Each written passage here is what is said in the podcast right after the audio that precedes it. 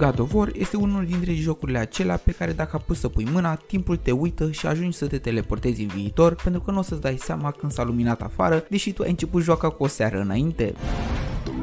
The road ahead is long and unforgiving. Însă God of War nu este doar un joc, este de-a drept o franciză care are succes cu fiecare titlu scos. Kratos, un luptător spartan devenit ulterior zeul războiului, a început din 2005 să împartă pumni și săbii printre zeii Olimpului și a ținut-o așa timp de mai multe episoade. În 2018, Sony a lansat un nou God of War, continuarea părții a treia din 2010, dar de data asta l-a pus pe Kratos și fiul său Atreus față în față cu nemuritorii din țările nordice. Mitologia nordică îi poartă pe cei doi de-a lungul jocului prin șase dintre cele nouă tărâmuri magice existente și vei încerca să duci cenușa soției pierdute pe cel mai înalt vârf existent în ele. Bineînțeles, drumul până acolo este presărat cu pericole și reușești să elimine o parte din zei nordici care au avut pe să te calce pe bătături. Modi, Magni și Baldur sunt cei pentru care viața lor din păcate nu a rămas nemuritoare. Acțiunea, brutală deseori, este presărată cu povești din basmele regăsite la nordici, dar și cu momente de consolidare a relației dintre tată și fiu. Bineînțeles, ceea ce te va unge pe suflet cu adevărat vor fi zecile de feluri în care îți poți distruge inamicii.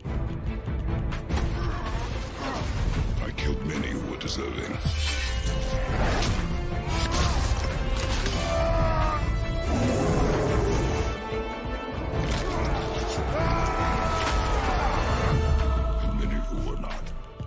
Să nu uităm și grafica, peisajele și personajele sunt foarte bine create și întotdeauna vei găsi unde să faci un popas să te relaxezi după un moment intens privind în zare la cine știe ce zonă cu munți sau pădurice cu floricele. Jocul a fost dedicat până în luna aceasta doar jucătorilor de PlayStation, însă de câteva zile acesta a fost lansat și pentru PC. Bogdamen sunt și vă spun că dacă alegeți jocul care la prima lansare a sa a câștigat titlul de jocul anului, veți câștiga ore bune de distracție. Jocul puteți găsi deja pe Steam și Epic Store la prețul de 239 de lei. Pe curând!